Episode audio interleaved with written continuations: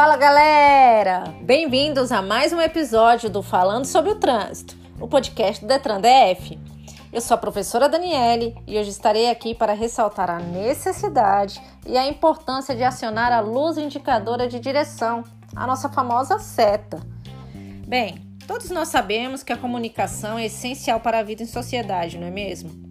E a seta nada mais é que uma forma de comunicação no trânsito. É com a seta que indicamos o sentido que o veículo irá proceder nas vias de circulação. Infelizmente, quem já não se deparou no trânsito com aquela situação em que o veículo muda de direção repentinamente, sem acionar a seta? Ou por vezes até aciona, mas sem a devida antecedência. Chato, né?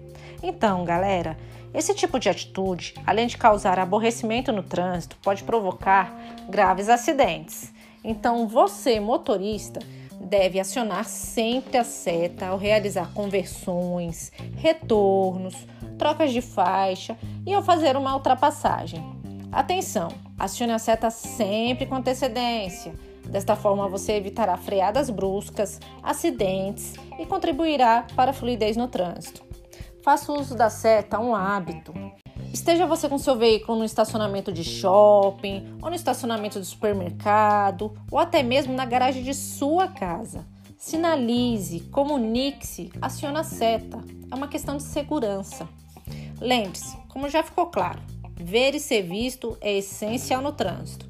Por isso, é necessário ficar atento às condições do sistema de iluminação do seu veículo. Sempre verifique se estão em perfeito funcionamento. E para fechar, o Código de Trânsito Brasileiro traz que deixar de usar seta é infração grave, gerando multa de R$ 195,23 e ainda 5 pontos na carteira.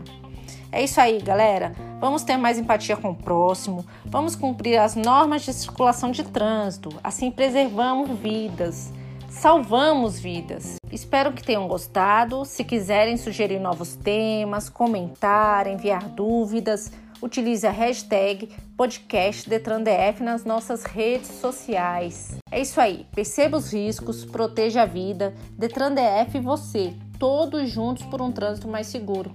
E até a próxima semana, gente, com mais um Falando sobre o Trânsito.